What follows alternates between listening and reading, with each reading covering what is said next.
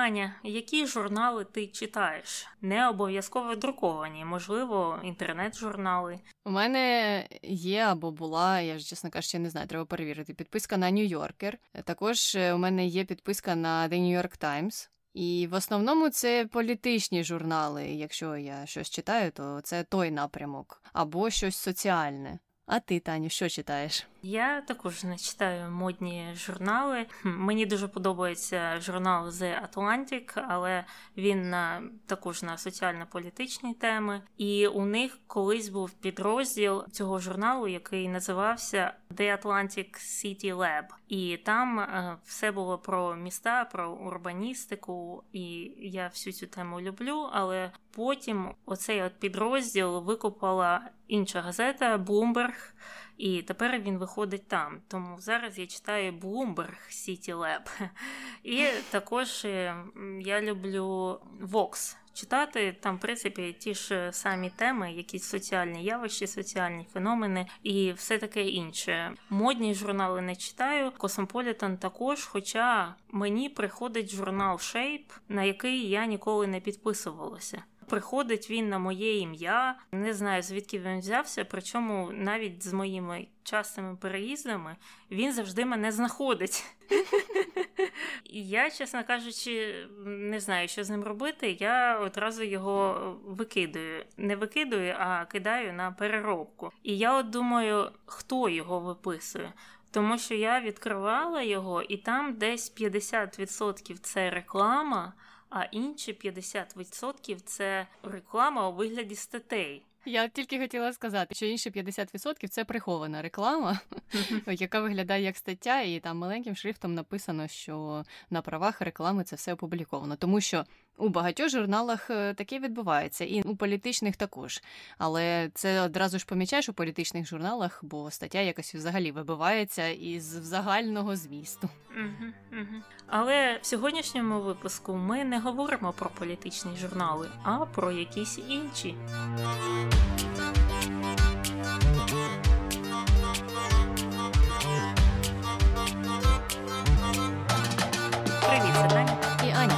Ефірі подкаст «Не без. Дискусії про відомих людей, їх досягнення та сумнівні вчинки. Сьогодні говоримо про Анну Вінтур. Хто така Анна Вінтур? І чи питають про неї щось цікавеньке в інтернеті? Так, про неї питають дуже багато всього різного і цікавого.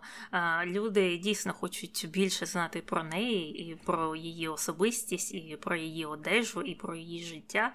Але я обрала, як мені здається, найцікавіші. І перше питання таке: чому Анна Вінтур носить одне і те ж саме намисто? Ага, для цього треба було дивитися 73 запитання з Анною Вінтур на каналі Вок на Ютубі. І там вона розповідала про те, що це її улюблена прикраса, і якась е, ледь не перша. Я читала, що вона придбала це намисто десь за 20 тисяч доларів, е, і вона вважає, що воно, начебто, під все підходить, тому вона його і носить. Переходимо на наступне. Чому Анна Вінтур використовує телефон розкладушку?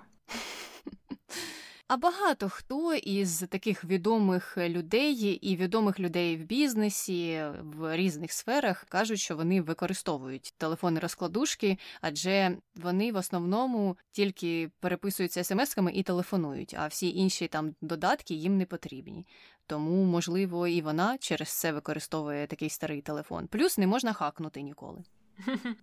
Так, я читала, що у неї взагалі цих телефонів купа, і навіть є фотографії, де вона сидить в руках з трьома телефонами і ще й окулярами.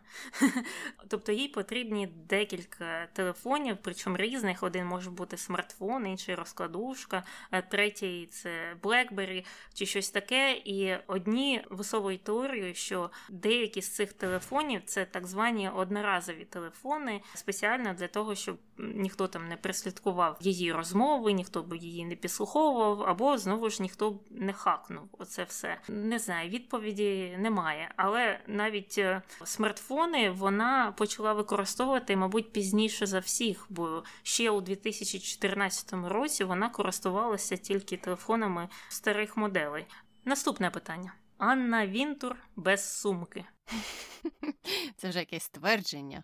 Анна Вінтур без сумки всюди ходить і не треба їй сумка, тому що в неї є мільйон асистентів, і вони за нею тягають купу сумок е, і валіз, і всього на світі. І я навіть читала, що інші колеги, редактори журналів або якісь впливові люди в модній сфері казали, що це взагалі верх зверхності, верх снобізму. Вона навіть сумку не носить. Вона хоче здатися такою важливою, що бачите, їй навіть і сумка не потрібна, адже в неї є асистент, який завжди за нею її тягає. Е, ну не знаю насправді, яка причина того, що Анна Вінтур не носить сумку, але людям це не подобається або викликає якісь дуже сильні емоції. Вона дійсно часто не носить сумки, хоча є фотографії, де у неї вони є.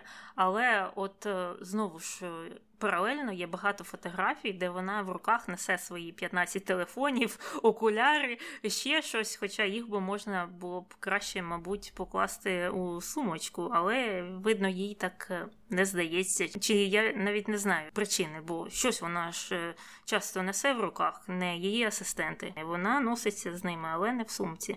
Ем, не знаю, не знаю. Є у неї якась, мабуть, філософія щодо сумок. Наступне. Чи зустрічалася Анна Вінтур з Бобом Марлі? Ага, не скажу. І щоб дізнатися, чи щось було між Анною Вінтур і Бобом Марлі, вам потрібно буде дослухати цей подкаст до розділу конспірології, тому що про це є цікаві історії. Наступне тоді: чи знімалася Анна Вінтур у восьми подругах Оушена? Знімалася, але в епізодичній ролі там вже була сцена з Мед Гала, угу. і там було багато-багато знаменитостей, які знімалися в епізодичних ролях е, і грали гостей того Мед Гала. І Анна Вінтур грала господиню Мед Гала, яка приймала цих гостей. Угу. Ну і останнє питання: чому Анна Вінтур не чема? Це хто її асистент питає, чи хто? Ну, це було досить е, популярним питанням, і, звісно, на цю тему написано багато статей. Е, видно, такі плітки ходять е, щодо її характеру. Так, щодо її характеру ходить багато і пліток, і нібито підтвердженої інформації. Але в основному це навіть не пов'язано з тим, що в неї погані манери, чи вона якась нечема, просто що вона сувора людина і дуже вимоглива. І багато хто від цього страждає, багато хто з її оточення. І ми обов'язково про це поговоримо детальніше. А поки що розкажемо тим, хто не знає, хто така Анна Вінтур, взагалі чого це ми про неї вирішили говорити. Е, хто ж вона така? Це британо-американська журналістка, і дама командор ордена Британської імперії. Вона є головним редактором журналу Vogue і головним директором з питань контенту компанії Condé Nast. А компанія Condé Nast володіє журналом Vogue та багатьма іншими журналами. Вінтур вважається найвпливовішою жінкою у засобах масової інформації, а особливо у сфері моди.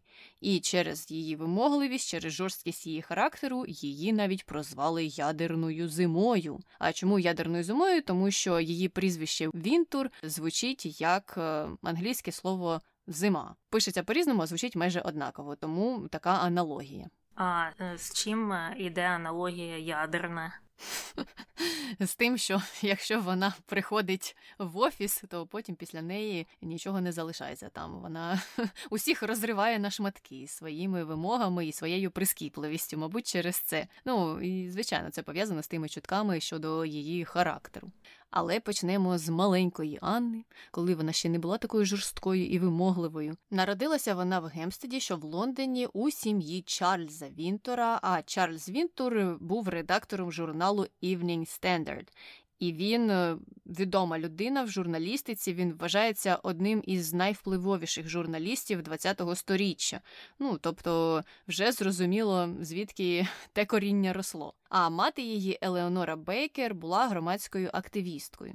Батьки одружилися у 40-му році і розлучилися в 79-му, а пізніше її батько одружився з Одрі Слейтер, яка теж була дотична до журналістики навіть дуже, і вона була засновницею двох журналів англійських, які називалися Honey і Petticoat. І це були журнали пов'язані якраз із модою. У Анни було четверо братів і сестер, і, до речі, один з її братів, Патрік, є журналістом. Він входить в редакторський склад е, The Guardian. відоме видання, і Анна не раз говорила, що він дуже вплинув на неї, і вона вважає його професіоналом, яких мало в журналістиці. Ну, звичайно, про брата схвально вона відзивалася. Угу.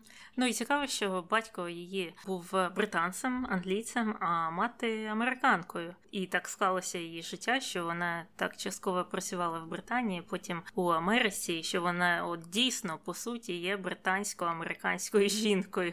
Е, ну і про освіту, яку вона отримувала, вона здобувала її в північно-лондонській колегіальній школі.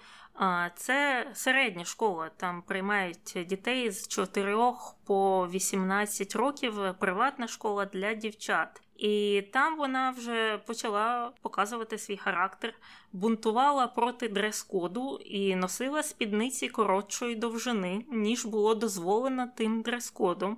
Ну а у 14 років вона вперше зробила зачіску Боб, якою і славиться дотепер. І ще тоді її батько почав цікавитися її думкою щодо різних молодіжних тем та планував відповідні рубрики у своїй газеті е, для того, щоб зацікавити тодішню молодь.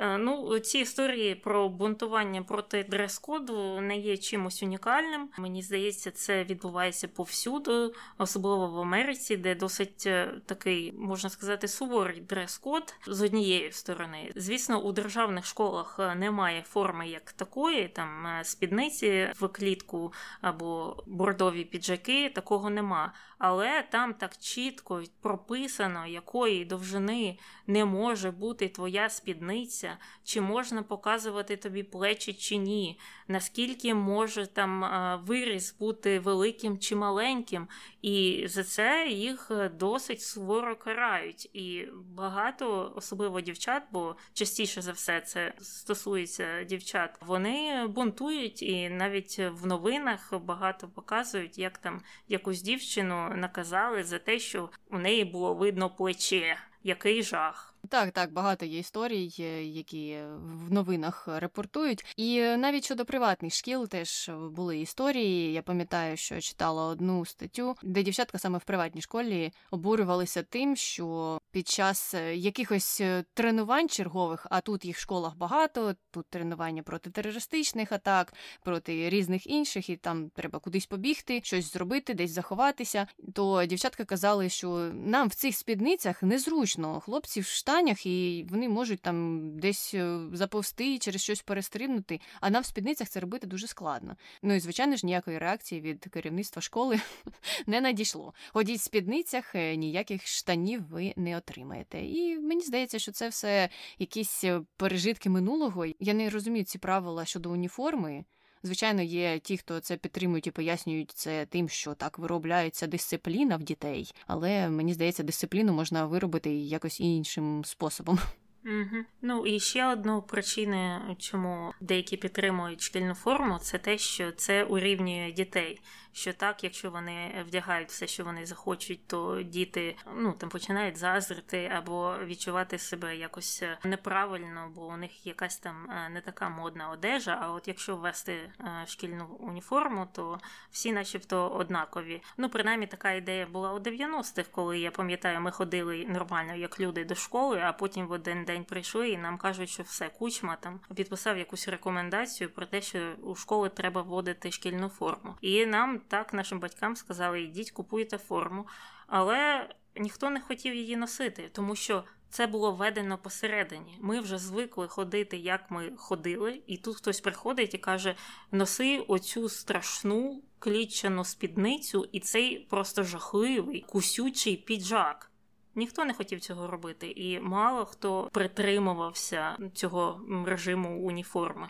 Так, я пам'ятаю ці часи. У нас теж е, намагалися вводити уніформу, але вона не прижилася, тому що так само, як і у вас, е, це було зроблено якось посередині навчального періоду загального. Але щодо того сентименту, що це урівнює, я частково погоджуюся, і мені здається, що можливо знову ж таки в минулому це якось краще працювало. Зараз це теж не зовсім працює, тому що навіть всередині тих уніформ можна знайти преміальні вже бренди і якісь бюджетні. Тобто це не те, що вся уніформа у всіх не брендова і зовсім однакова. Є є такі школи, які так роблять, але це знову ж таки приватні школи, і там на уніформу витрачається купа грошей, і вона вся дорога.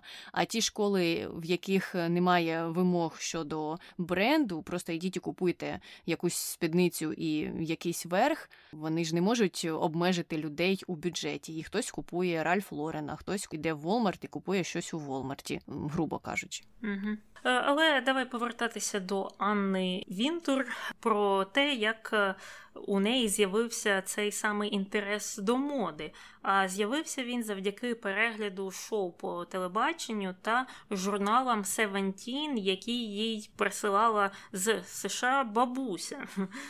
І Анна також казала, що її батько також вирішив зв'язати її долю з модою, коли влаштував її на роботу в бутик Біба, коли їй всього було 15 років.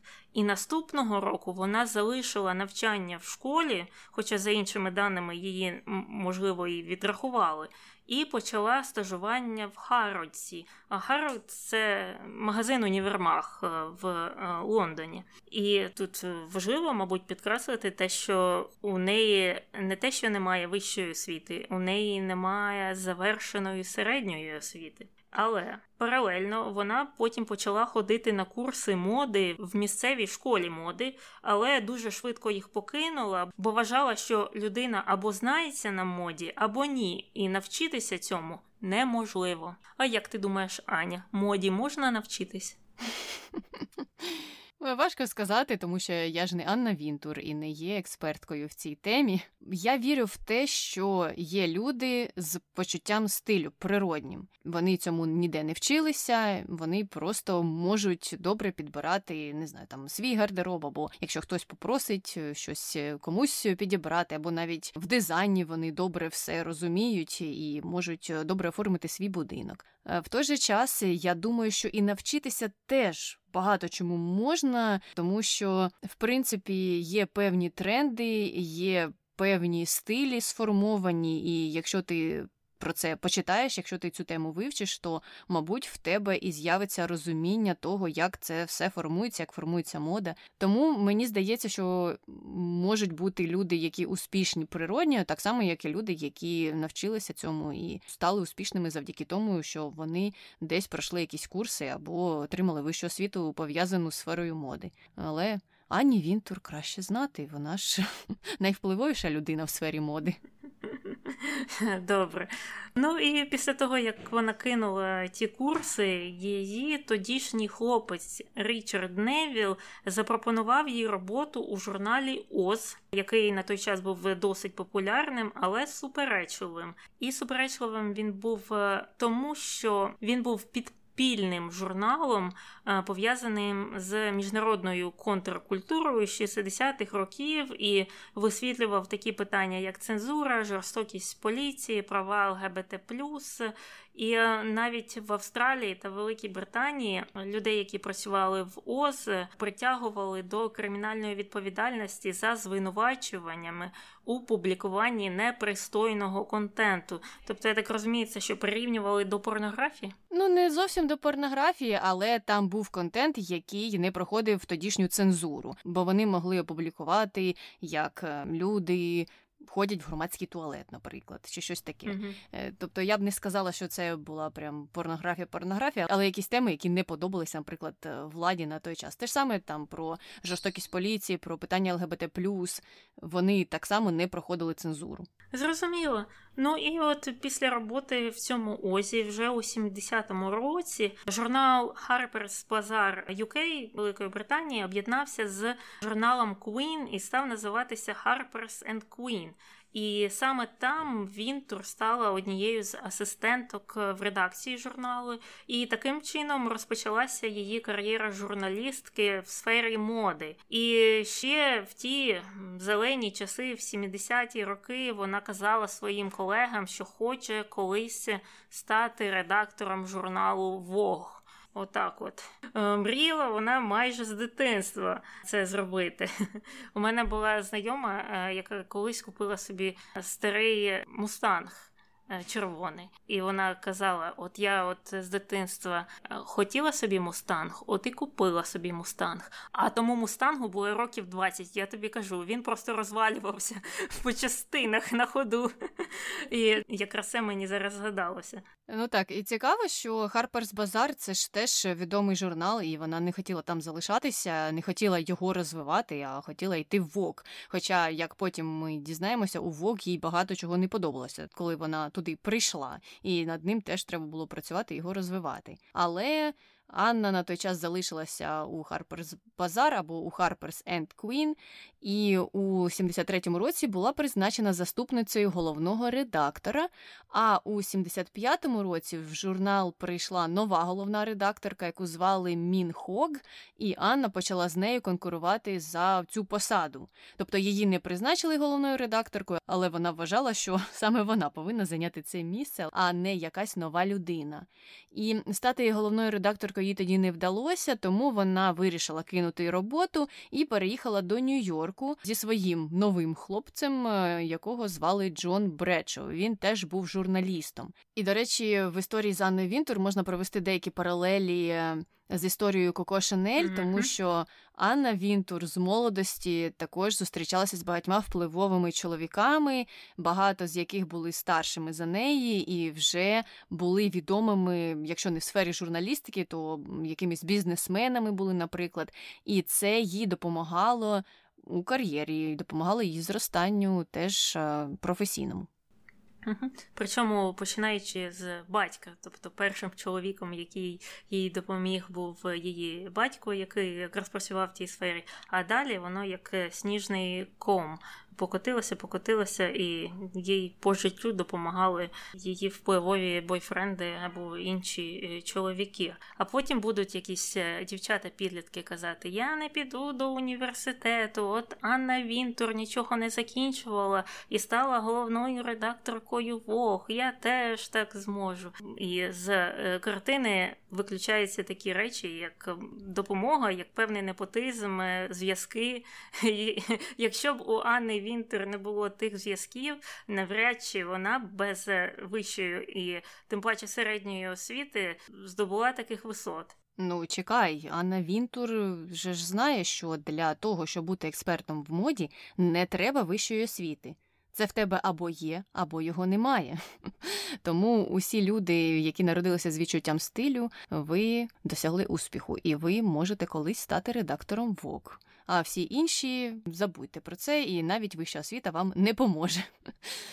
Але загалом, звичайно, я погоджуюся з тобою, і мені здається, що так, все почалося з її родини, і там досить непрості люди були з самого її дитинства поруч з нею, і вона крутилася у колах, в яких більшість звичайних 17-річних дівчат не крутяться, тому у неї були е, кращі стартові позиції. Ну але повертаємося до Нью-Йорку, де вона стала молодшим редактором моди в Harper's Bazaar. Ну, знову ж таки, якщо уявити собі, що якась людина приїжджає до Нью-Йорку з іншої країни, чи може вона на другий же день стати молодшим редактором Harper's Bazaar? без вищої освіти і без якогось бекграунду? Напишіть нам, якщо у вас таке ставалося в житті, і якщо у вас все вийшло, хотілося б почути. Але в неї було інше бачення розвитку журналу, інший підхід. Е, він був досить інноваційним і він не сподобався тодішньому редактору журналу, і її звільнили через 9 місяців. Навіть зв'язки не допомогли. Але допомогли вони в іншій сфері, е, в іншому місті, тому що її бойфренд допоміг їй отримати посаду модної редакторки у журналі Віва в українському журналі Віва, чи що. А ти думаєш, вони якось пов'язані? Чи наш журнал Віва це якийсь ну, журнал українського розливу просто? Я досліджувала цю тему, і це зовсім різні журнали. Це не франшиза, так як Вок, наприклад. Е, існує декілька журналів Віва, але вони існують незалежно один від одного або існували. Як, наприклад, ось цей американський журнал його започаткувала Кеті Кітон, а вона була дружиною видавця скандального журналу Пентхаус. І це вже журнал, який трохи пов'язаний з порнографією ну або еротикою, як е, казав його видавець Боб Гучоне. І той журнал Віва був також досить е, скандальним. Він містив багато еротичних е, оповідань, статей про дослідження сексуальності, інтерв'ю зі знаменитостями на цю тему. І також там була присутня тема моди. Але Ані не подобалася репутація цієї родини і репутація тих журналів, тому вона пізніше рідко розповідала про часи роботи в журналі Віва. І е, це була перша посада, на якій дозволили наняти асистента, і саме відтоді почали з'являтися оці чутки про те, що вона ж нестерпна, з нею неможливо працювати. Тобто Ані Вінтур не треба було йти драбиною на саму гору, щоб стати ось такою нестерпною. За словами її асистентів і колег, вона була нестерпною майже з самого початку своєї кар'єри. Так, але потім виявилося, що той журнал Віва був збитковим, і у 78-му році Гучони е, його закрив. А сама Вінтур не поспішала шукати нової роботи. Вона розійшлася зі своїм бойфрендом і почала зустрічатися з французьким продюсером Мішелем Естебаном. Вона повернулася до роботи тільки у 1980 році і отримала посаду редактора моди у новому жіночому журналі Севі. І його цільовою аудиторією були незалежні жінки, що будували свою кар'єру і мали високі доходи, якими самостійно і розпоряджалися. І саме ця аудиторія пізніше стала ключовою для Вінтер у Вогу. А я от думаю, а що інші журнали, от Віва, Harper's Bazaar, Vogue, вони були націлені на щось інше, на якихось інших жінок? Не знаю, важко сказати, тому що мені здається, що у них у всіх е, насправді одна цільова аудиторія, і це дійсно жінки, які мають купівельну спроможність. uh На рахунок того, наскільки вони є незалежними бізнес-леді чи професіоналками у своїй сфері, важко сказати, тому що мені здається. Це не важливо для редакції uh-huh. журналів. Важливо саме те, щоб вони купували те, що рекламується у тих журналах. Ну, але вважалося, що Анна Вінтур зробила якусь е, революцію у тому севі, коли почала націлювати усі матеріали на цю категорію жінок. Так, можливо, я також думаю, змінилася якась риторика. Якщо раніше там вони писали порадьте своєму чоловіку, що краще б йому вам придбати оцю от сумочку. І це змінилося на ти там е, незалежна, гарна жінка, ти варта нової сумочки, типу такого. Так, а як же ти будеш е, ту сумочку купувати сама чи чоловіка будеш мовляти? Це твоя справа. Головне, купуй, купуй, купуй і побільше. Але в журналі Севі Анна теж надовго не затрималася, тому що вже через рік вона стала редактором моди журналу Нью-Йорк. І там вже більш відкрито сприймали її ідеї. Головний редактор йшов їй назустріч, ігнорував ті правила, які були прийняті у тому журналі, і дозволяв Анні творити, втілювати свої плани. І саме там вона почала просувати обкладинки зі знаменитостями, бо тоді вона зрозуміла, що це дуже сильно впливає на продажі журналів. І її колега тоді, помітивши цю працьовитість Анни і ці інноваційні ідеї, організувала для неї інтерв'ю з редактором Vogue. На той час це була Грейс Мірабелла, але інтерв'ю пішло в якусь не ту сторону, тому що під час е, цієї розмови Вінтур сказала Мірабеллі, що хоче зайняти її посаду. Все, збирай речі, я прийшла на твоє місце. Ну, Це, мабуть, була відповідь на питання, ким ви себе бачите через 5 років, чи які там стандартні питання задають під час е, цих співбесід. Ну а у 83-му році він тур зустрілася з Олександром Ліберманом. Він тоді був редакційним директором видавництва Condé Nast Publications, е, яка якраз і видає оцю численну кількість різновидних е, журналів, включаючи Vogue, і Vanity Fair, і New Yorker. І він був досить вражений ефективністю роботи Вінтур в журналі Нью-Йорк. І запропонував їй посаду креативного директора американського Вог.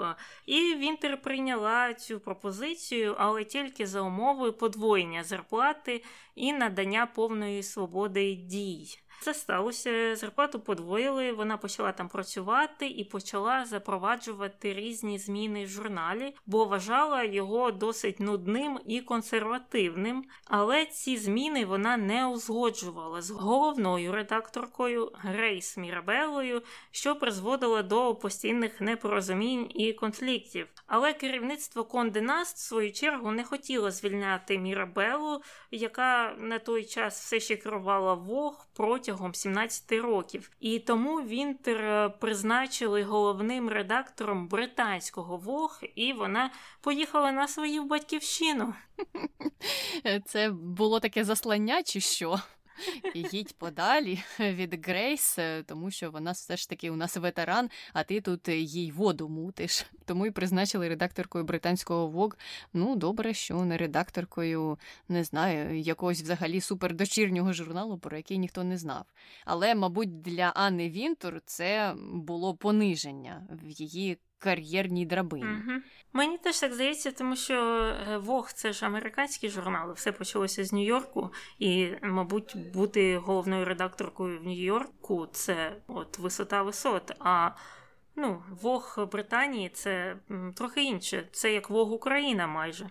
Тобто є ж різниця Анна Вінтур і якийсь там чувак, що є редактором Вог України. Я забула його ім'я. Мені видається, що саме філія Нью-Йоркська, така штаб-квартира, буде е, завжди на передовій. І, до речі, Штаб-квартира Конде Наст, вона ж знаходиться у всесвітньому торговому центрі в новому, той, що відбудували після терористичних атак. Так, там зробили пам'ятні фонтани на місцях колишнього торгового центру, а поряд побудували дуже дуже дуже високий хмарочос, і саме там засідають е, усі редактори, журналісти, фотографи різних е, журналів, які належать до Конде Наст. І Конде Наст зараз же знімає різні відео. Там на Ютубі у них є ці ціла серія youtube каналів, е, де вони також створюють певні роботи.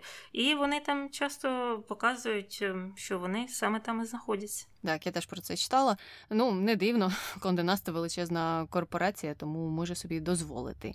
Ну а щодо того, хто там популярніший, я чому про це задумалась? Тому що про Грейс Мірабелу менше чули або зараз чуєш. Хоча вона була протягом 17 років редакторкою такого великого журналу із е, філіями по всьому світу. Але от прийшла Анна Вінтур після неї, і тепер вона стала однією з найвпливовіших жінок е, не тільки у сфері моди, а й у ЗМІ. А от про Грейс Мірабелу зараз взагалі такого не кажуть. Ну але ти маєш рацію. Я погоджуюся з тим, що зараз, звичайно ж, вок американський е, керує, мабуть, політикою у всіх інших філіях. Але до того ми ще дійдемо. А Анна Вінтур поки що в Британії, і там вона почала зустрічатися з дитячим психіатром, якого звали Девід Шефер. Вони одружилися у 84-му, Через рік у них народився син, а у 87-му донька. І розлучилися вони у 99-му, нібито через позашлюбний роман Вінтур з бізнесменом Шелбі Брайаном.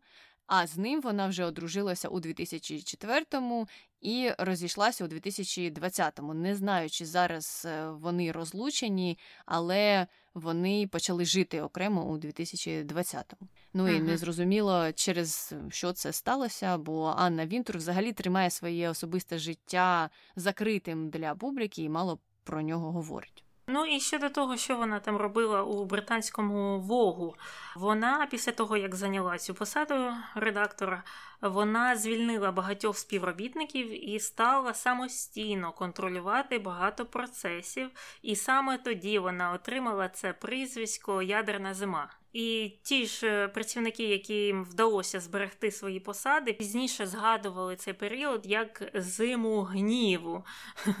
Тобто вона прийшла і масово стала все змінювати. Бачу, у неї є таке тяжіння до авторитаризму, як мені видається, що саме все вона має контролювати. Вона не може делегувати певні речі е, комусь іншому. Вона їм ну, не довіряє, мабуть.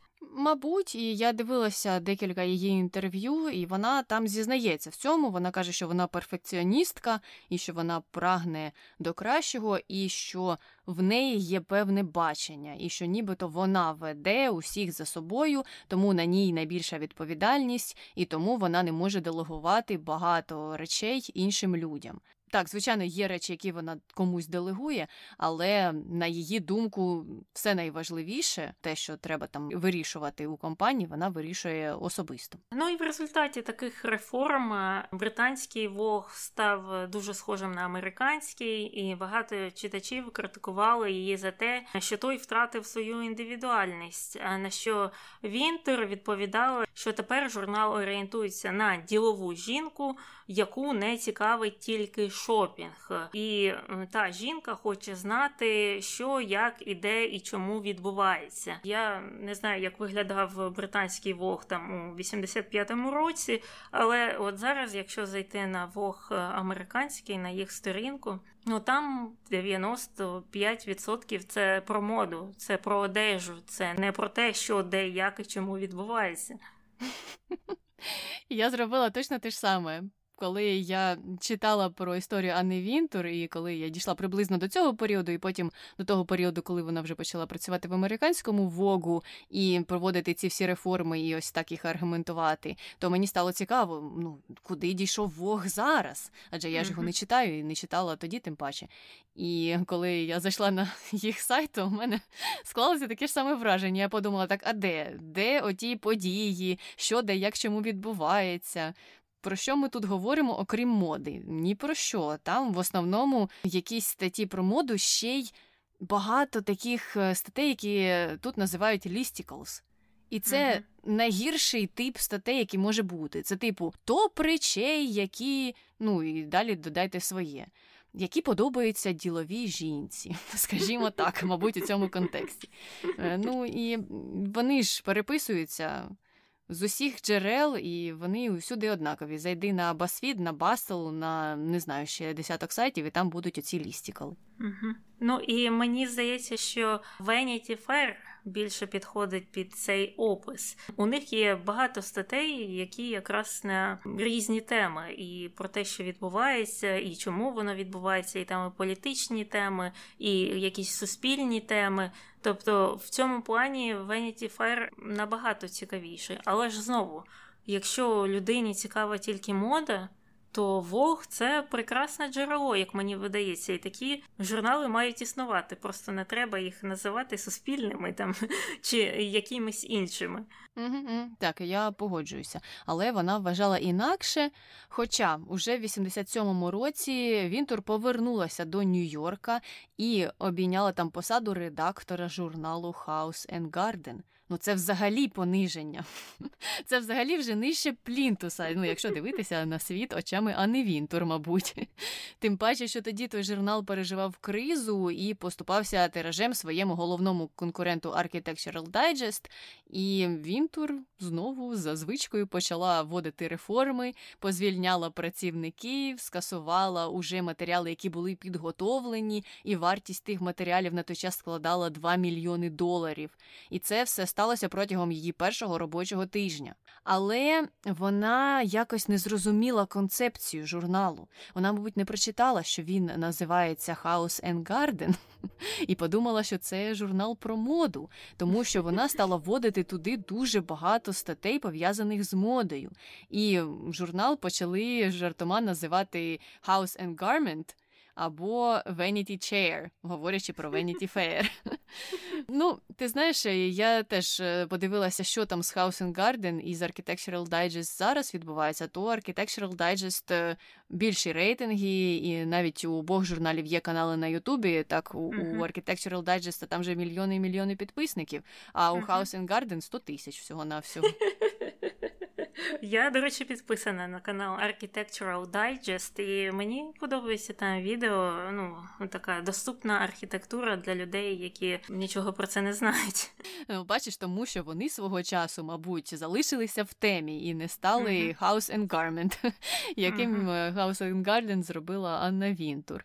Ну і всі ці зміни не призвели до успіху, тому що через зміну концепції журнал втратив рекламодавців, які були пов'язані із дизайном інтер'єрів та екстер'єрів, а рекламодавці з індустрії моди ним не цікавилися, тому що вони не розуміли, чому вони мають іти і рекламувати свою продукцію саме в цьому журналі, адже вони можуть піти в журнал пов'язаний е, з темою моди. Ну і незважаючи на це. Менш ніж через рік Вінтур вже стала редактором американського Vogue. Не знаю, яку вона чорну магію застосувала, адже здавалося, що кар'єра дійсно пішла вниз, і, звичайно ж, немає розповідей про те, що там відбулося, які зміни. Але існують думки, що керівництво на той час було невдоволене тим, що тодішня редакторка Грейс Мірабелла програє конкуренцію журналу Elle і почало активно шукати їй заміну. Угу. І, мабуть, вони думали, що невдачі Вінтур були пов'язані не з нею, а з темою тих журналів, що архітектура це явно не її, що дизайн інтер'єрів це також е, не її. Вона ж сама каже, що вона там знавець моди. Вона не архітектор там за освітою чи за чимось іншим. І, мабуть, таку логіку вони і використовували.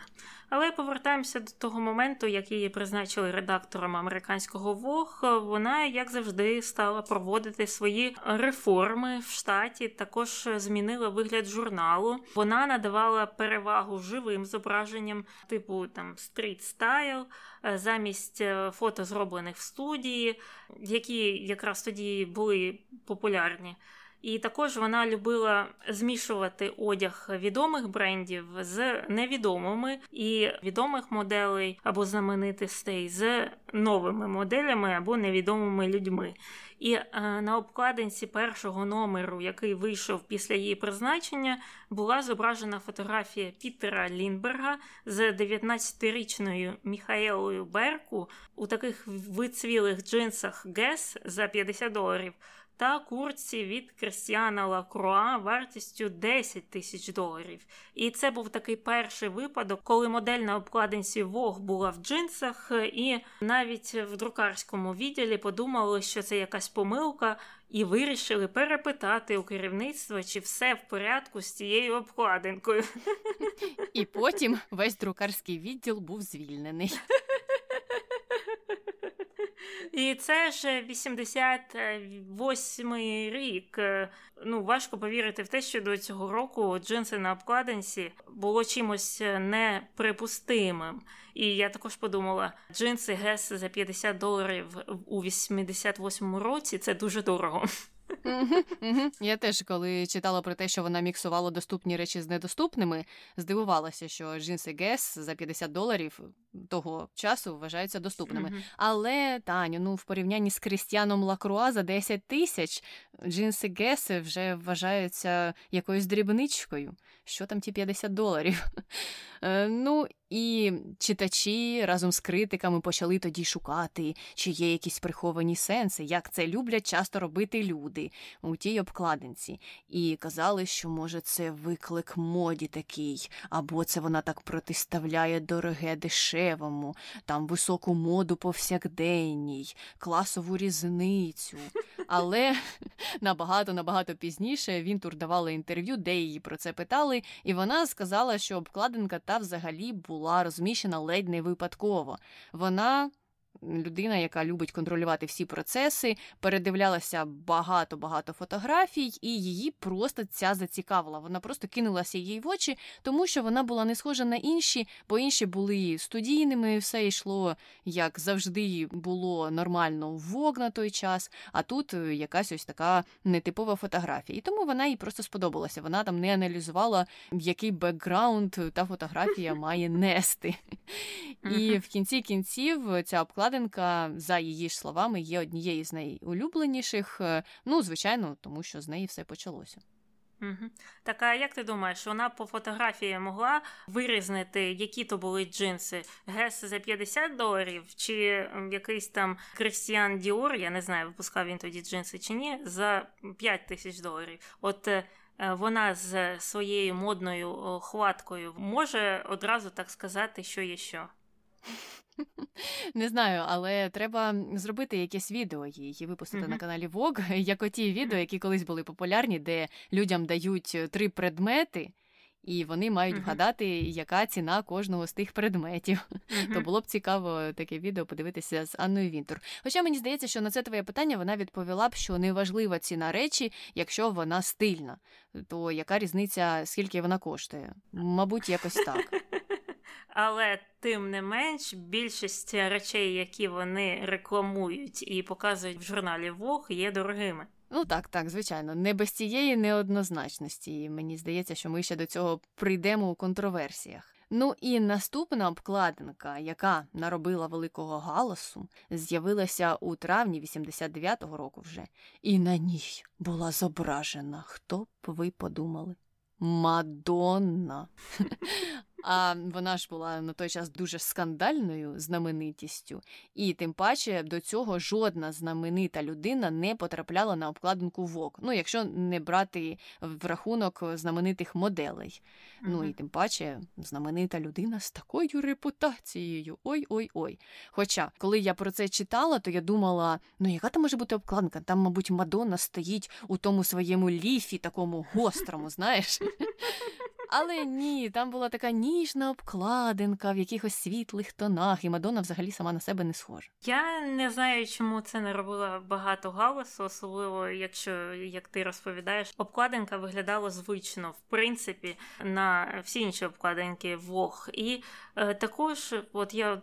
Читала про те, коли створювали журнал Вов взагалі там наприкінці 19 століття, то метою цього журналу було показати людям, як живе вищий клас, як живуть багаті люди, що вони вдягають, куди вони ходять, як виглядають їх хати, що вони полюбляють. От щось таке, типу віконце у вищий світ. Хто може собі дозволити купити цей вог, той може побачити, що роблять ці люди. І ну, я от подумала, що Мадонна вже тоді належала до цього вищого класу багатіїв, її знали, і чому б це було чимось дивовижним їй е, потрапити в цей журнал. Ну а чому колись вважали дивовижним те, що на обкладинку журналу потрапила Кім Кардашян з Кані Вестом? Угу. Вони так апелюють до смаків умовного там вищого класу, але серед людей вищого класу є ті люди, які не вважаються достойними цього вищого класу, чи якось так. Ну і я можу собі уявити, що Мадонна була такою собі Кім Кардашіан у 80-х, наприклад. Угу. Тобто там є якась е, класова боротьба всередині вищого класу, так? Ну так, є ті, хто народилися зі статками у 500 е, мільярдів чи скільки там, не знаю. А є ті, хто туди вдерлися в той вищий клас, заробляючи на порновідео і косметиці. Тому вони недостойні вищого класу. Добре, е, рухаємося далі разом з Анною Вінтер. З того моменту, як вона прийшла туди працювати в американський Вог, вона почала серйозно контролювати візуал журнали. Фотографи е, могли починати зйомку тільки після того, як отримували схвалення від Вінтер щодо стилів самої зйомки та одягу, який там використовувався. І Після завершення зйомки вони мали передати редакції всі зроблені фото без видалення і фільтрування. Але щодо текстового наповнення журналу, то колеги стверджують, що в цьому питанні вона взагалі не спеціаліст, вона цим не зовсім цікавиться і менше це контролює, і взагалі не вчитується в більшість статей, які там публікуються. І такі речі вона делегує іншим редакторам. Тобто, бач, вона так всі фотографії вчіпляється, там все контролює, такий контроль фрік. А от щодо текстів. Ну, зовсім ну, щось написали, публікуйте, не моя справа.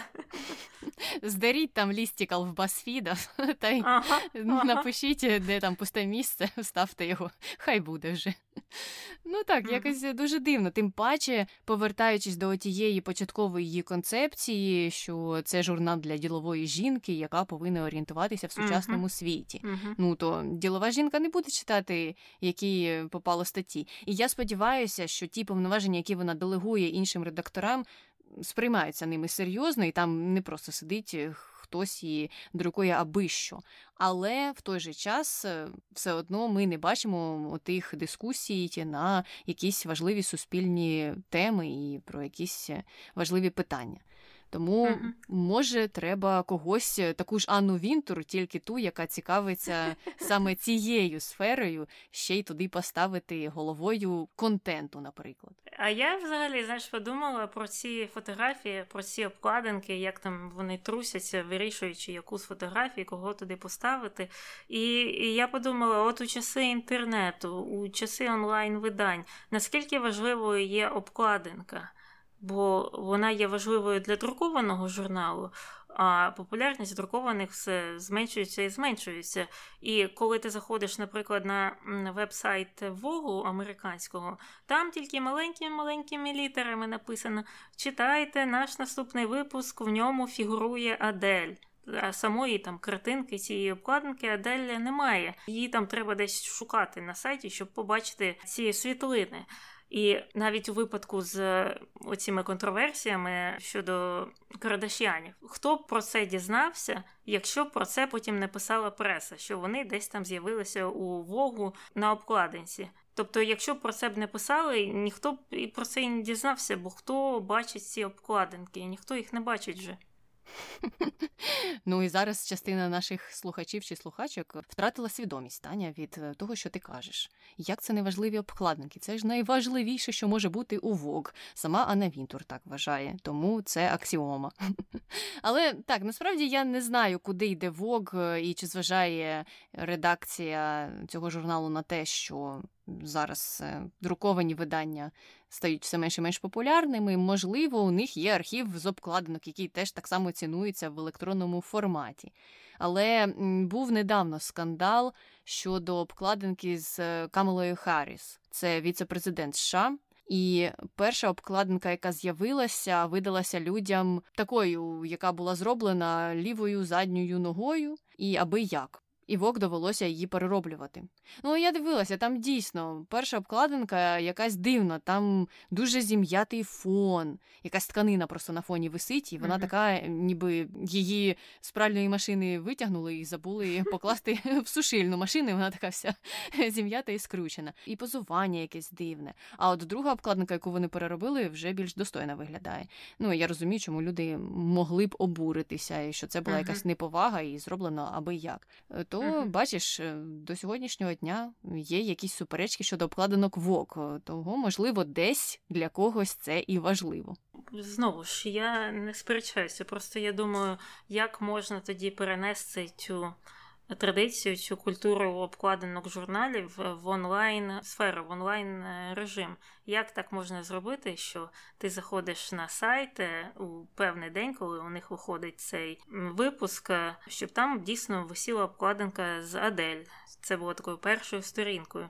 Але я ж такого не бачила ну ніде з жодних журналів. Ти потім тільки дізнаєшся, що це видається була головною історією цього журналу, і ця персона потрапила на обкладинку. Або ти знову ж це читаєш з якихось там е, інших видань, які просто репортують про те, що там написав Vogue. Мабуть, це тому, що дійсно ми цим не цікавимося. А ті, хто цікавляться, вони біжать і дивляться, що там за обкладинка і хто на ній. Це вся різниця. Але повертаємося назад до 90-х. І до того, що керівництво Вінтур і ті реформи, і та вимогливість дуже позитивно вплинули на репутацію Vogue у той час, і журнал став лідером серед е, журналів в сфері мод і обійшов за популярністю Elle, той, за яким вони ганялися деякий час, і Harper's Bazaar, і журнал Мірабелла. Звучить знайомо, так? Тому що це був журнал, який Руперт Мердок, е, жахлива людина, створив в честь попередниці Вінтур, якраз Грейс Мірабели разом з нею, але той журнал недовго прожив. Ну і крім того, всередині самого Condé Nast у Вінтур також конкурувала з Vanity Fair. На мій погляд, Vanity Fair теж е, апелює до більшої кількості людей. Не знаю, які там у них рейтинги в порівнянні з Vogue, і мені здається, що так, це зовсім різні журнали з різною аудиторією, uh-huh. і дивно, чому вони знаходяться в одному рейтингу. Ну, Vanity Fair, воно не виключно про моду. Там взагалі про все, і про поп-культуру, і про якісь події. І у них є декілька досить цікавих е, подкастів. І, ну, як на мене, він цікавіший, тому що це не суто про моду. Якщо знову ж людині треба тільки про це, то Вог це, мабуть, найкраще видання. Ну так, е, і до речі, про поп-культуру. Серед колег Вінтур було дуже мало тих, хто зважувався щось сказати проти неї і не погоджуватися з її стилем керівництва або з тим, як вона бачила розвиток е, журналу. Але була така одна її колега, яку звали Кеті Бетс, і їй якраз е, протягом певного періоду часу пророчили місце Вінтур. Ха-ха-ха. Нібито Анна Вінтур колись збиралася його віддавати. Якщо Грейс Мірабела пробула редакторкою Вог 17 років, то я думаю, Анна Вінтур не збиралася цей е, час зменшувати якось. Е, ну але Кеті Бетс висловлювала певні зауваження щодо розвитку журналу, з якими Вінтур час від часу погоджувалася, хоча це тривало недовго. І уже наприкінці 90-х у них виникли величезні розбіжності, і вони почали сваритися якраз е, щодо питань пов'язаних з поп-культурою. Вінтур не подобалося, що Бетс впроваджує все більше і більше статей у цій сфері. А Бетс вважала, що Вінтур снобка, бо вона впевнена в тому, що такі теми недостойні читачів Vogue. Ну і знову ж повертаємося до прикладу з Кім Кардашіан, яка через якихось нещасних 20 років з'явилася на обкладинці Vogue, і у Вінтур з цим не було ніяких питань, вона навіть захищала своє таке рішення. Але тоді були 90-ті, тоді вона вважала інакше, і в кінці кінців Бетс пішла з ВОК. Пізніше вона, до речі, стала редакторкою Harper's Bazaar. Ну і до того ж, е, Вінтур керувала публікацією трьох е, дочірніх журналів, е, такі як Teen Vogue, Vogue Living та Man Vogue. І завдяки такому от успішному розширенню бренду компанія EdH назвала її редактором року у 2006-му, а у 2008 році королева Єлизавета II призначила її офіцером ордена Британської імперії. От так от. І це за успіхи в цьому в е, журнальній справі. Королева і за таке дає відзнаки. Та там такий список величезний. Королева багатьом дає такі відзнаки, і потім вже вона отримала ще й другу відзнаку. Тому, uh-huh. мабуть, uh-huh. королева це цінує. І вона, здається, була на багатьох показах разом з Анною Вінтур. Мабуть, uh-huh. через це вона й видала їй якийсь орден. Угу. Ну і про Тін Вог я чула багато чого хорошого від е, людей, які колись його читали і що там е, дійсно він е, не примітивний, тобто це не ті журнали, які були там за нашої молодості, так е, які там щось про якусь косметику, про якісь ну такі досить приземлені речі говорили. Тін Вог там дійсно піднімається досить. Цікаві теми, які я думаю є важливими для підлітків, так що плюс на цьому. Тобто Тін Вохи – це не Cool Girl, це журнал mm-hmm. молоко чи екстрім. Чи з чим його можна порівняти? Ну, щось щось е, таке. Тобто там дійсно є великі статті, лонгріди на важливі або важкі, неординарні теми. Це не журнал там знову з тими е, лістікалсами та рубриками питання-відповідь, там що мені робити. Я люблю свого однокласника, він не звертає на мене увагу і все таке. Ну, це добре, але знаєш, це не тільки підліткові журнали таким займаються. Мені здається, що в Космополітані таких рубрик дуже багато, uh-huh. і він орієнтується на досить дорослу аудиторію. Але е, добре, повертаємося до Анни Вінтер, до її успіхів або трохи не успіхів, тому що настала в певний час е, темна смуга, тому що 2008 рік був досить складним, як для самої Анни, так і для Vogue. Е, восени видання Vogue Living було призупинене на невизначений термін, а чоловічий Vogue стали випускати всього двічі на рік, і то як доповнення до основного журналу. І тоді ж стався ряд дуже контроверсійних подій, які були пов'язані з роботою Анни, і ми про це більше поговоримо в контроверсіях. Але саме через це багато хто почав говорити про те, що, мабуть, вже час їй іти на пенсію. І навіть пророчили її місце редакторкам французького ВОК Карін Ройтфель та російського ВОК Альоні Долецькій. Але у 2009 році в інтерв'ю передачі «60 хвилин Анна сказала, що вона нікуди не збирається. Мене винесуть тільки вперед ногами. І вона, як це пояснювала, сказала, що це було б дуже безвідповідально з її сторони не повести журнал в нові часи, які тільки починаються. Отакий натяк досить прозорий. Ну, я так розумію, що ці от неуспіхи, цей спад був також частково пов'язаний з кризою оці от дочірні всі журнали позакривалися.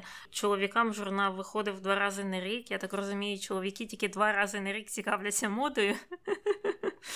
Мені здається, великою частиною цього спаду якраз були проблеми в світовій економіці, і тоді ж були такі часи, що навіть якщо ти не втратив ніякі гроші, не збанкрутував і у тебе все нормально, ти належиш до цього найвищого вищого класу, то це було якось е, неправильно показувати свої багатства, або навіть цікавитися якимись такими гламурними речами, як висока мода. Тоді якраз і почалася така стрімка демократизація моди, і саме ж тоді почала розвиватися дуже сильна так звана швидка мода. На яку всі підсіли. Такий був ключовий момент, та криза багато чого поламала. Ну так, але мені здається, сама вартість швидкої моди і те, скільки люди на неї витрачають, не є відображенням демократизації моди. Якщо так глобально подивитися на те, дійсно, як швидка мода впливає на витрати людей на одяг. Начебто речі стали доступнішими, але ж е, ці тренди змінюються і змінюються і змінюються постійно, і вони схиляють тебе купувати і купувати і купувати все новіші речі. Якщо ти до цього вважала, що та три пари джинсів мені буде достатньо, то тепер в тебе їх повинно бути 23, тому що завтра вже будуть модними інші джинси. І що ти будеш робити тоді? Як ти вийдеш в магазин? Ніяк. Прийдеться сидіти вдома і замовляти доставку. Але ж, звичайно, і концепція Вінтур теж не ідеальна, і тут в моді є багато спірних питань. А от те, що зараз стає більш популярною переробка в сфері моди, а саме використання секонд-хенду, того ж, це ж теж один із трендів. 2020 uh-huh. року всі бігають по секонд-хендах і скуповують там усе, що бачать. Може, це трохи позитивніше. Хоча є і свої мінуси в цих питаннях, тому що якщо раніше людина, яка не може, наприклад, собі дозволити купити діловий костюм новий у магазині там за 200-300 доларів, могла піти у секонд-хенд і там підібрати собі щось е, для офісу. Зараз вона туди приходить, а там усі ці шукачі трендів е, набігли і все скупили. І речі або стали дорожчими, або їх немає. Тому є свої теж слабкі сторони і в цьому питанні. Я недавно прочитала, що замість двох сезонів там е, весна, літо та осінь, зима, потім було чотири сезони. Ну, зрозуміло, весна, літо, е, осінь, зима то зараз є 15 мікросезонів на рік. І оці от е, компанії, які займаються модою, в тому числі і швидкою модою, вони змінюють е, свій е, сток одежі десь 15 разів. Звісно, вони змінюють його постійно. Є компанії, які щодня щось новеньке продають, але в цілому воно в середньому поділяється на таких 15 мікросезонів. Тобто ти маєш мати там 15 видів джинсів, щоб вони підходили під кожний цей мікросезон води. Ух, як важко бути наслідувачем трендів на даний момент. Але добре, вертаємося до Анни Вінтур і до 2010 року, коли її справи пішли вгору, і саме тоді сталося багато позитивних речей у її житті. У 2010-му вона увійшла до зали слави американського товариства редакторів журналів. А у 2013-му Конде Наст оголосила, що Анна займе посаду художнього керівника е, деяких інших журналів компанії і паралельно також залишиться працювати у ВОК. Ніхто на пенсію її не відправив. У 2014 році музей мистецтв Метрополітан назвав один зі своїх підрозділів на честь Вінтур. Ну і це було тому, що вона дуже багато грошей для них зібрала, і тому, що вона вважається такою покровителькою того Met Gala, і вона взагалі популяризує мистецтво і моду у суспільстві. І цей е, відділ, цей підрозділ відкривала перша леді Мішель Обама, до речі. І крім того, у тому ж 2014 році Forbes назвав Вінтур 39-ю наймогутнішою жінкою у світі. Ну а у світі моди вона явно стоїть на першому місці. А от у 2017 році відбулася церемонія в Букінгемському палаці, де Вінтур була удостоєна звання дами командора ордена Британської імперії, і це відбулося саме через її внесок у моду та журналістику. Тут же не було ніяких таємниць щодо того. І 15 грудня 2020 року Конде Наст підвищила Вінтур. Куди вже? Куди вже підвищувати? Ви спитаєте? А вони підвищили її до посади головного менеджера з питань контенту у виданнях по всьому світі, бо відбулася реструктуризація тієї компанії і. З'явилася нова посада, така глобальна. Ну і крім того, вона також є редактором Vogue на глобальному рівні тепер. Тобто тепер вона контролює все, всі обкладинки, всі фотографії в усіх Vogue? Чи як це відбувається? Їй, мабуть, часу не вистачає. Вона ж не може це все делегувати нікому. Ну, а, але в той же час, у тому ж 2020 році, Вінтер отримувала щорічну зарплату в розмірі 2 мільйонів доларів, і також у 2014 році. Повідомляли, що їй щорічно видавали 200 тисяч доларів на придбання одягу, і крім цього, роботодавець також оплачував їй зачіску, макіяж, транспорт Мерседес С класу з водієм, причому не тільки в Нью-Йорку, а й по всьому світу, коли куди їй треба було там їхати. Зрозуміло, в принципі, це логічно, бо вона як лице цього бренду, лице цього навіть не бренду, а цього стилю життя. Вона має робити про те, що вона пише. Якщо вона пише, що там класні окуляри такі темні, і е, машина Мерседес це класно, так живе високий клас, то вона має це і робити. Бо це було якось би ну неправильно, якщо б вона їздила на метро і була редактором журналу Vogue. Бідна Анна Вінтур доводиться страждати заради професійного успіху. Але щодо окулярів, це ж теж є така особливість її стилю. То вони не просто аксесуар, в тих окулярах встановлені лінзи, тому що в неї поганий зір. Е, ну і крім того, вона пояснювала, що це досить зручно, адже якщо на її обличчі якісь є дуже негативні або дуже позитивні емоції, то вона б краще надала перевагу тому, щоб люди не бачили цих яскравих емоцій, е, і вона залишалася такою загадковою жінкою для всіх, особливо під час показів мод, наприклад. Тому вона угу. частенько носить ті окуляри. Ну і щодо інших її досягнень, вона займається благодійністю, її цікавить, звичайно ж, мода. Вона заснувала фонд, який підтримує починаючих дизайнерів, і також вона зібрала понад 10 мільйонів доларів для різних благодійних організацій, які працюють з людьми, що хворіють на ВІЛ СНІД. Таку вона вибрала для себе тему. Крім того. У політичних питаннях Вінтур підтримує демократичну партію. Вона неодноразово збирала гроші на різні політичні кампанії. Це була кампанія і Барака Обами, і Гіларі Клінтон. Також вона була консультанткою Гіларі щодо вибору гардеробу у її президентській кампанії.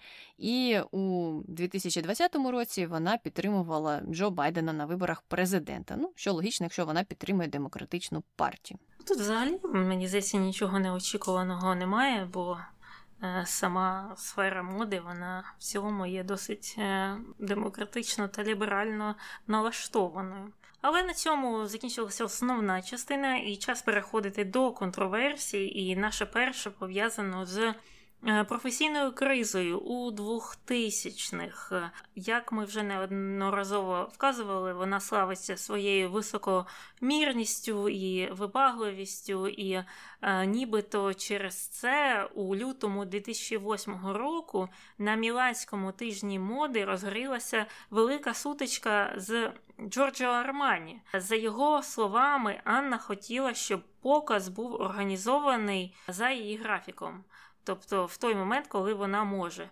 А це обурило дизайнера, і він тоді сказав, що йому немає до неї ніякого діла.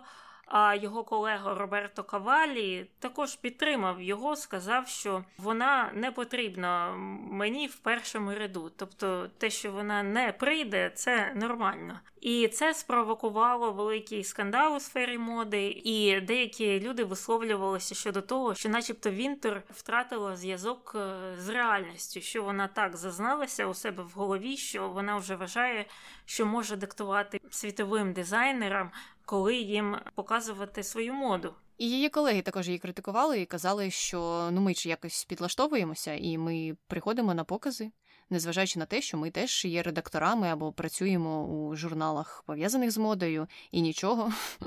А ти тут uh-huh. якось хочеш під себе все поміняти. Тому був цей сентимент про те, що так вона вважає себе вищою за інших. Потім сталася ще одна подія, коли Анна випустила суперечливу обкладинку, яку багато хто розкритикував, і на ній був зображений баскетболіст Леброн Джеймс із е, Жизель Бюнтхен. І зображені були вони в такому стилі, який робив відсилку до Кінг-Конга. Там Леброн був дуже такий розлючений, і він тримав однією рукою Жизель, і люди провели ось таку паралель. Віршик був розказаний не спеціально. Звичайно ж, е, багато хто обурився тому що ця фотографія здалася їм дещо расистською, і критики тоді казали, що обкладинка ще більше зміцнює ті стереотипи анімалістичні, які досить часто асоціюються з чорними спортсменами. Потім, у тому ж році, вийшла ще одна сумнівна обкладинка з Дженніфер Еністон, вже улюбленицею американською, проти якої взагалі не можна ніякого поганого слова сказати, адже вона сама нічого поганого ніколи в житті не робила. Тоді на тій обкладинці з'явилася нібито її цитата, де вона казала. Те, що зробила Анджеліна, було дуже не круто. І ту обкладинку розкритикували як таблоїдну, що Вог орієнтується ж на високий клас, а тут е, такі цитати. І сама Дженніфер Еністон казала, що вона була дуже здивована тим, що Вог дійсно поводить себе як таблоїд. Не знаю, чи вона казала щось про Анджеліну, і чи вона дозволяла використовувати її пряму мову. Але суперечки були в основному не про це, а про те, що взагалі, начебто, такі журнали, як Vogue, не мають uh-huh. права публікувати такий контент. Так, ну тоді чим вони відрізняються від е, журналу Us чи People, ну дійсно таблоїдів, які публікують подібні речі. Хіба що е, одні публікують е, фотографії, зроблені просто на вулиці папараці, а Вог косить під високий клас, але презентує те ж саме. Ну так, так, е, але ніхто це звичайно не коментував, ніхто нічого не змінював, і саме тоді почалися розмови про те, що Анну, мабуть, звільнять, але всі сказали ні, не звільнимо, і Конденаст це все спростували, і сама Анна. Вони взагалі дуже рідко тоді коментували якісь е, такі речі, якусь критику. Це вже зараз, ось е, коли була остання історія з Камелою Херріс, то Анна сама давала коментар і казала, що ми виправимо цю помилку, і ми зважаємо на ті сентименти, які виголошує спільнота.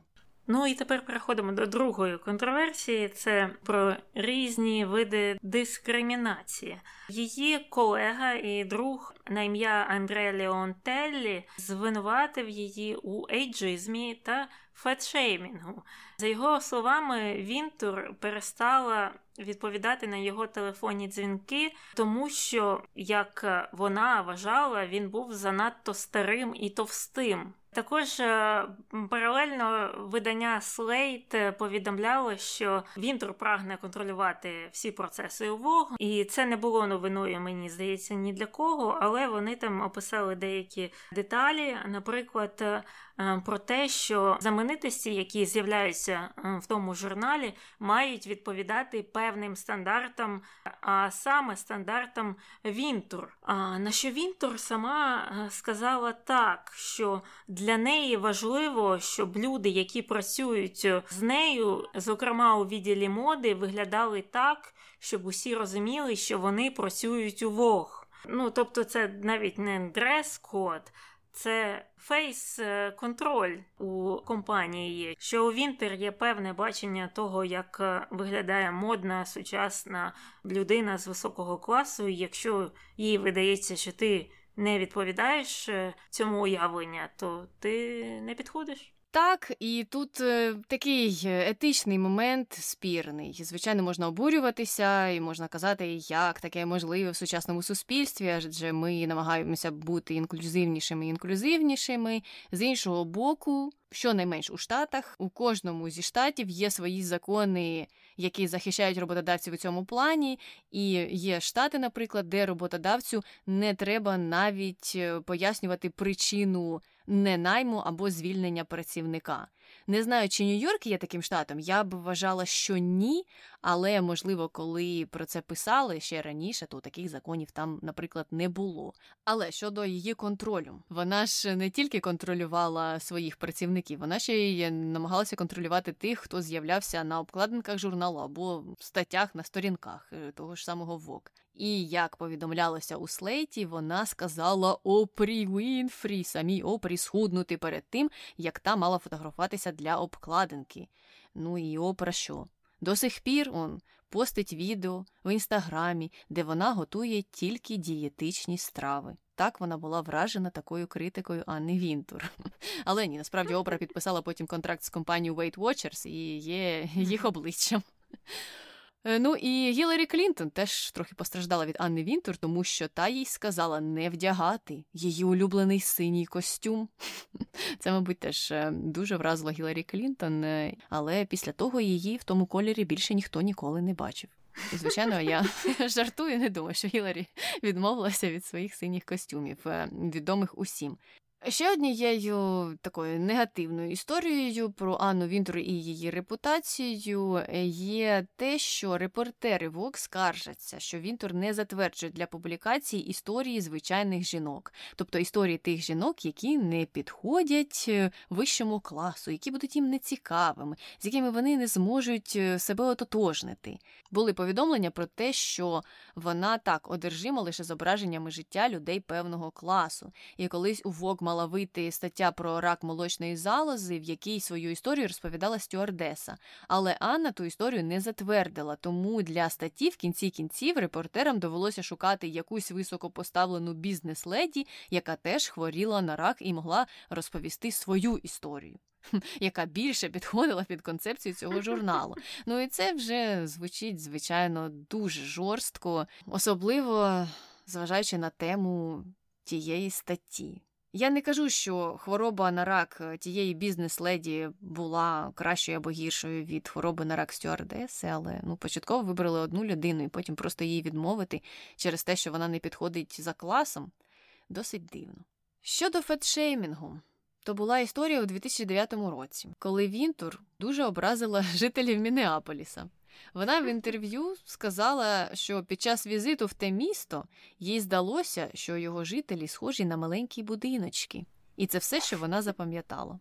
І жителі Мінеаполіса, до речі, тоді їй відповіли, що знаєш, що Анна Вінтур. Ми в рейтингу журналу або Фітнес, або Men's Health, ну щось е, таке, зайняли третє місце за тим, наскільки атлетичні наші люди. А от Нью-Йорк зайняв п'яте місце з кінця, тому сиди там в своєму Нью-Йорку і мовчи. Знаєш, е, я подивилася з нею фільм документальний, називається Вересневий номер. І там, от е, з самого початку, її питали, як вона думає, чого деякі люди недолюблюють ну там сферу моди, чи її журнал, чи саме її. І вона казала, що ну, ми ж е, показуємо там високу моду, і у нас таке все гарне і дороге, і просто багато людей не можуть собі дозволити так, от, от е, куртку е, за 10 тисяч доларів або якісь інші речі. І саме через таку певну заздрість.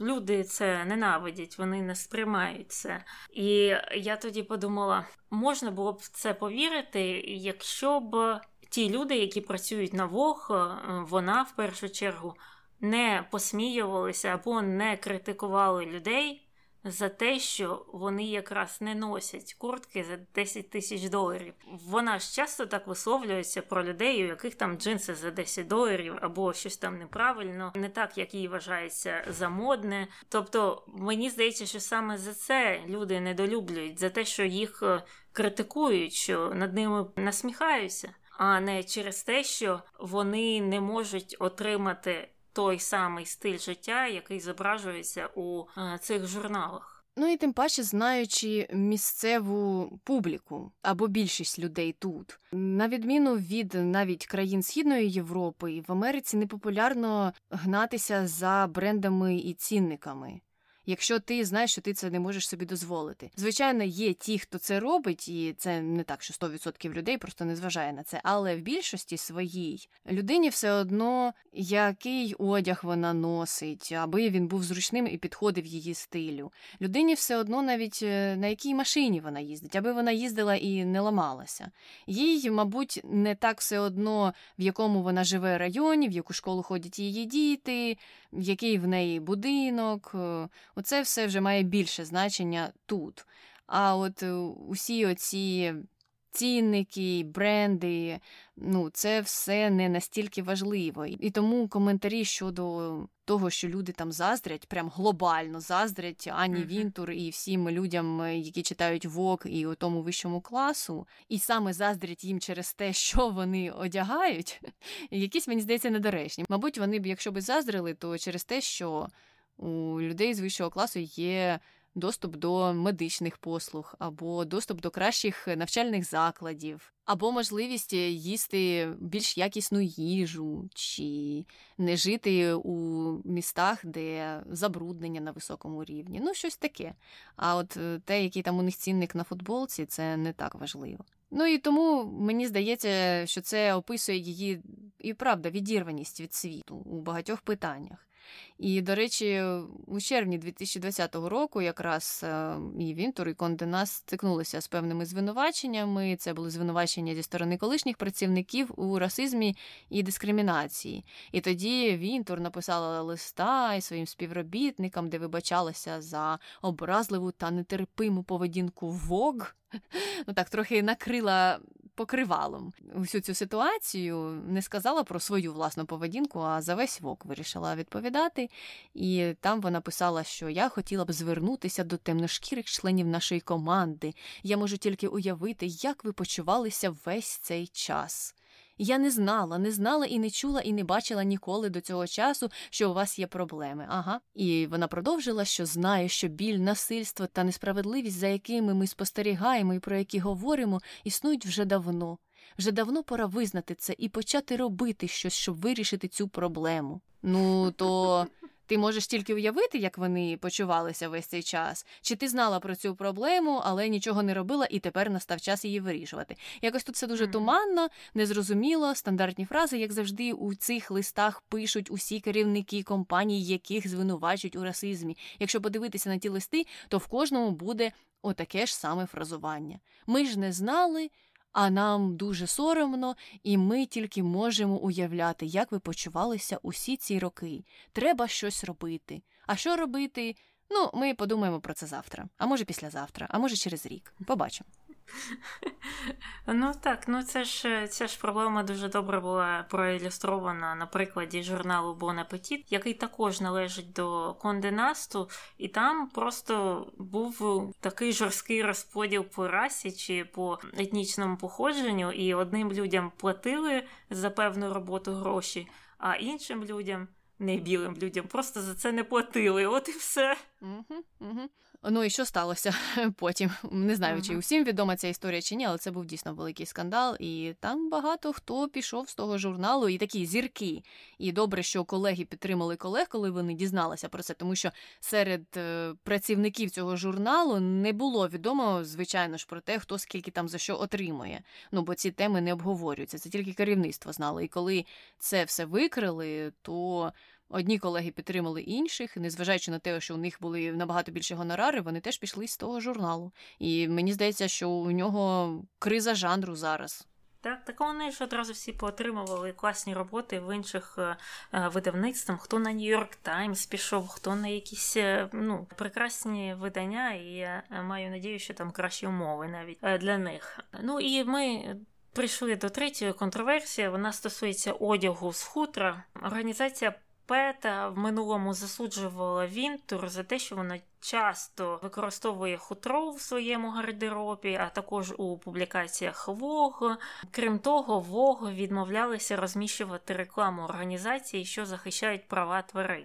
І через е, свою позицію щодо хутра Вінтер е, зазнавала атак е, від активістів. Наприклад, у 2005-му в неї кинули пиріг з тофу, коли вона йшла на показ Клое.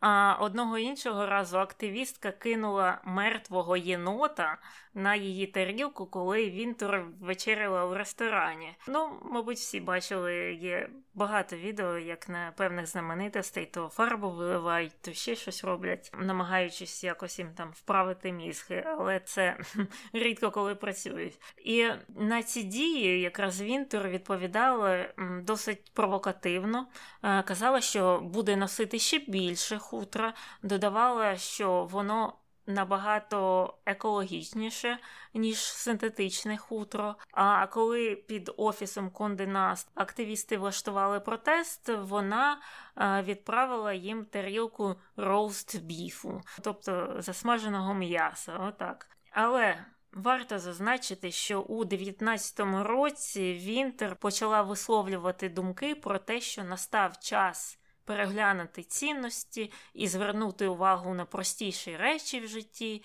І на це активісти терет знаменитостей відповіли, що їй варто переглянути своє використання хутра. І у 20-му році Вінтер вперше вийшла у шубі з еко-хутра дизайну Стели Маккартні, яка якраз і знаменита своїми виробами з еко-шкіри, еко-хутра і всього, що не використовує матеріали, зроблені з тварин. Ну тут знаєш, що цікаво, що синтетичне хутро дійсно є не екологічним. Ну, воно забруднює планету і в кінці кінців вбиває також тварин, як і синтетична шкіра. Тобто тут найкращим би знову був варіант е, переробка вже зробленого хутра, чи натурального, чи синтетичного, просто його перевикористовувати, бо і те, і інше. Є не дуже хорошим для нашого е, навколишнього середовища. Е, звісно, натуральне хутро воно жахливе, так там вибиваються тварини. Синтетичне хутро нікого не вбиває для його створення, але потім воно опиняється десь там у лісі, і воно там вже когось вбиває, вже після того, як хтось його відносив. Ну, це важке, дійсно, таке і етичне з однієї сторони питання, і екологічне з іншої, і економічне з третьої сторони, і тут е, треба шукати якийсь баланс. Ну, я так скажу. На рахунок хутра саме. Шкіру ще пропущу на даний момент, тому що.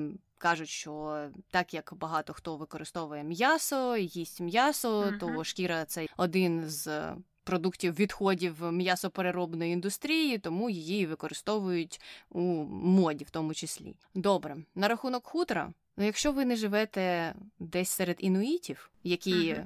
за своїм походженням історичним використовують хутро, тому що там, де вони живуть, дуже холодно, то нащо вам використовувати хутро? Ані Вінтур в Нью-Йорку дуже холодно зимою. Та й так, що вона не може нічим зігрітися, крім хутряного, не знаю навіть, що там на ній було в одному інтерв'ю.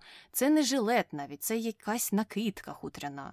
Не думаю, що вона її дуже сильно гріє. Це явно елемент е, стилю, елемент образу, який не використовується в його першочерговій цілі, щоб зігріти людину, яка живе в дуже холодному кліматі. Ось це мені не зрозуміло. І тому мені не зрозуміло, чому людина, яка живе в сучасному суспільстві, десь е, де не холодно, десь де їй це хутро не потрібно, чому вона його використовує.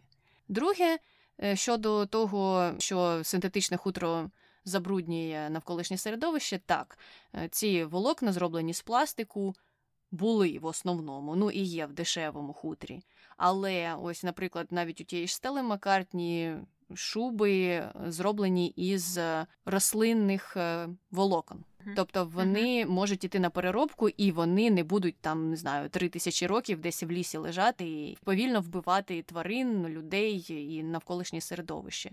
І зараз дуже багато є підприємств, які змінили свої технології і які використовують матеріали, які підлягають переробці матеріали для виготовлення синтетичного хутра. Цим просто треба так цікавитися, якщо хтось любить хутро, і якщо хтось е, носить синтетику. Тому мені здається, це якраз і вирішення усіх тих проблем. І добре, що Анна Вінтур звернула на це увагу у 2020 році, але те, що вона носила хутро до цього, ну це ж просто був виклик, і все. Це не пояснюється тим, що їй потрібна була та накидка чи той жилет і хутряний, щоб зігрітися зимою або літом в Нью-Йорку. Ну слухай, там, якщо взимку в Нью-Йорку на Брайтон Біч піти, так там вже кожна друга людина буде у хутряній шубі. Е, так, це правда, і мені здається, що вони дійсно їх не знімають в залежності від сезону. Але на невеличкий їх захист я хочу сказати, що, мабуть, ті шуби вони ще з собою привезли із СРСР. Тому це до того, що ти казала, що хутро звичайне тваринне можна перероблювати. От вони його вже перероблюють протягом скількох років, більш ніж 30, так точно. Угу.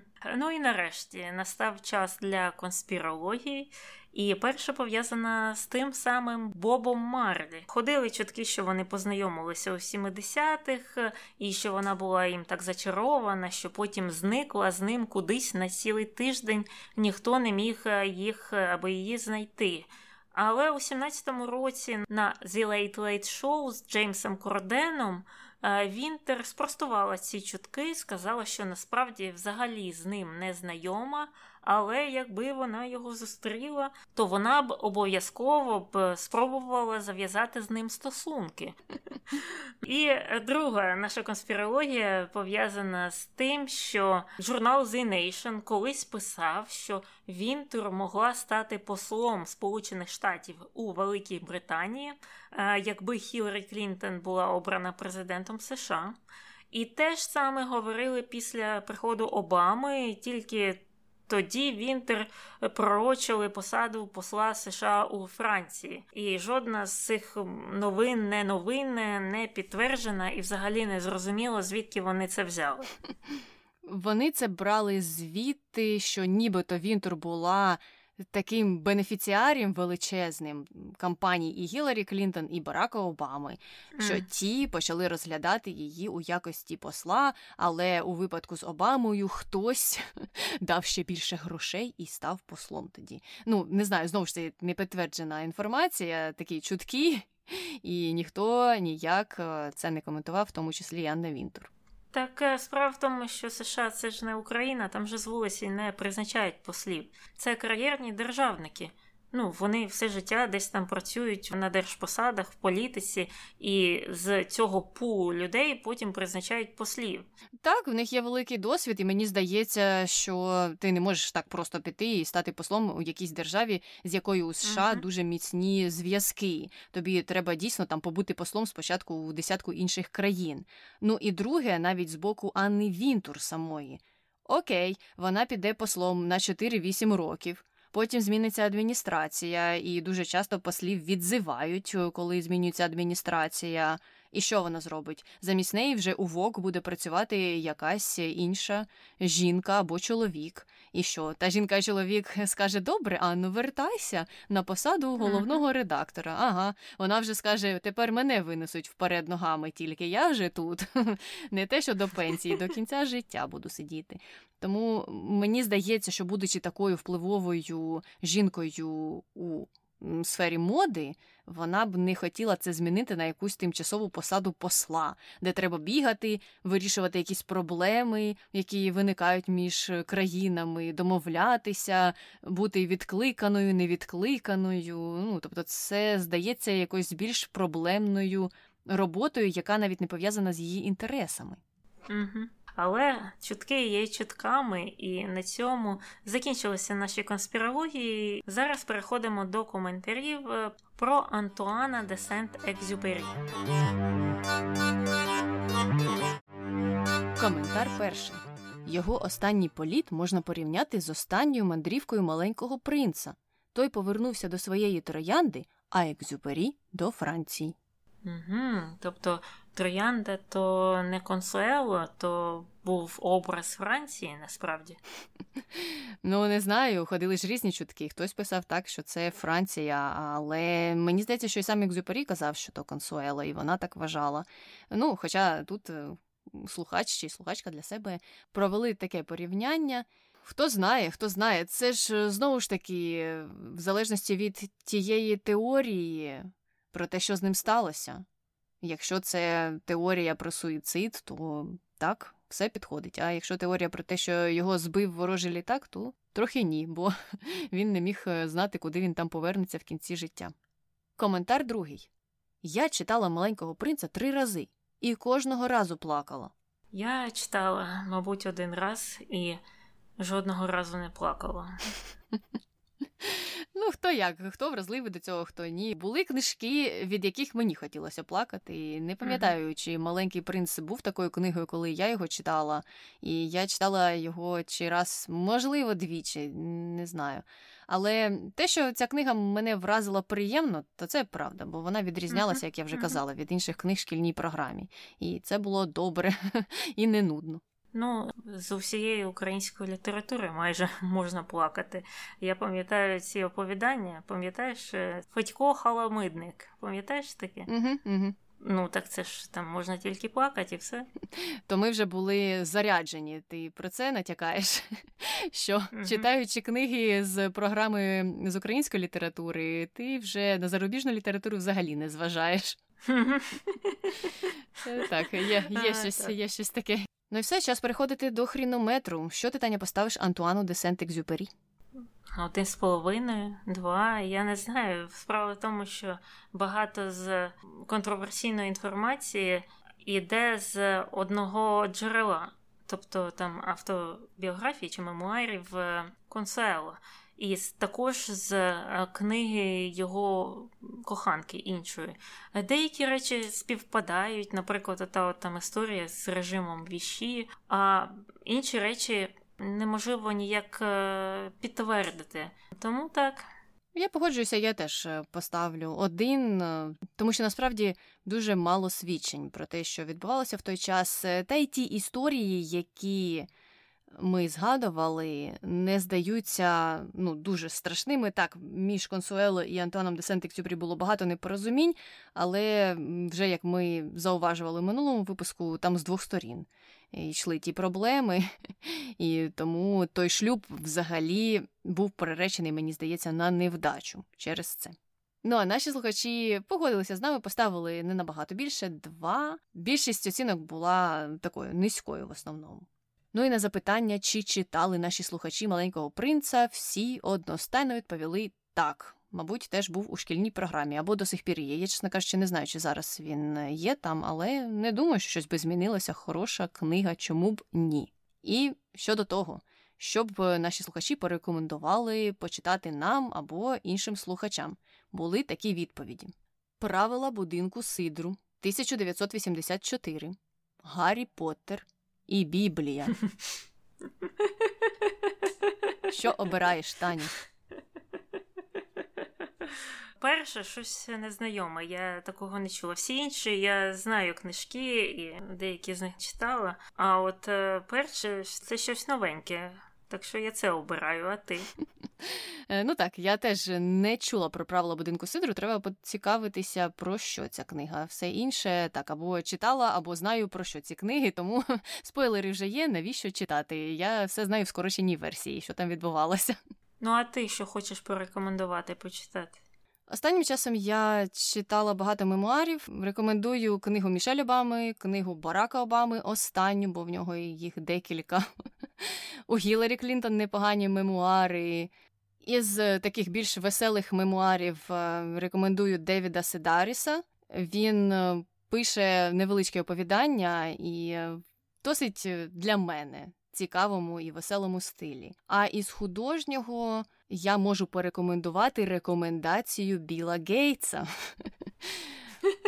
Це книга називається Джентльмен в Москві або Джентльмен з Москви. Не знаю, як вона перекладається англійською «A Gentleman in Moscow». І вона цікава і така позитивна виявилася. Мені сподобалося. А які твої рекомендації?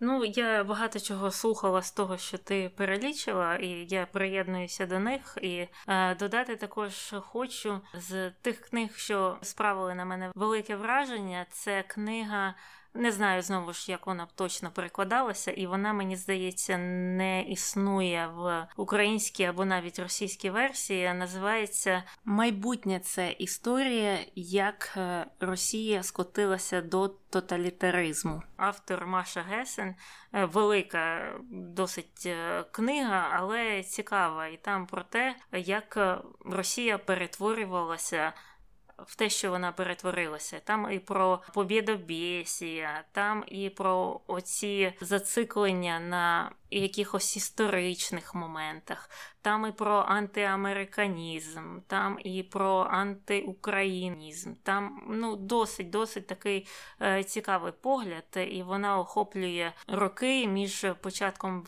80-х до ну буквально е, нинішнього часу. І ну, я раджу для тих, хто слухає або може читати англійською мовою, це того варте. Ну і, мабуть, е, це така книга, яку можна порадити навіть для багатьох американців, і тих, які працюють в політиці uh-huh. або є якимись політичними uh-huh. експертами, тому що навіть якщо послухати будь-який подкаст політичний, в який приходить Маша Гесен, де uh-huh. і місцеві політексперти намагаються якось трохи позитивніше дивитися на стосунки між США і Росією, то приходить Маша Гесен і каже: Ні. Ні, нічого позитивного ніколи не станеться. Забудьте про це. І в неї такий досить тверезий погляд на всі ці події. Так, ну і на цій ноті не знаю, як її можна описати. Можна закінчувати. Якщо вам є щось додати про Анну Вінтер, або про моду взагалі, або про будь-що інше, пишіть нам на інстаграмі, там також можна проголосувати на тему цих е, персон, в тому числі Анни Вінтер. І можна написати нам на пошту NBG І якщо у вас є якісь питання, також пишіть нам. А на цьому ми закінчуємо. З вами була Таня і Аня. Почуємося. Бувай!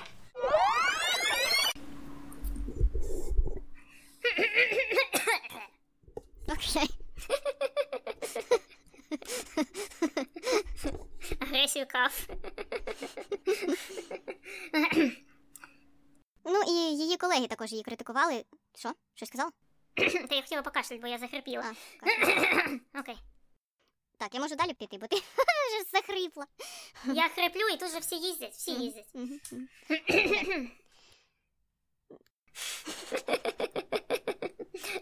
Кое. Це ж це ж те слово від того французького чувака, який на ютубі мені допомагав з ним.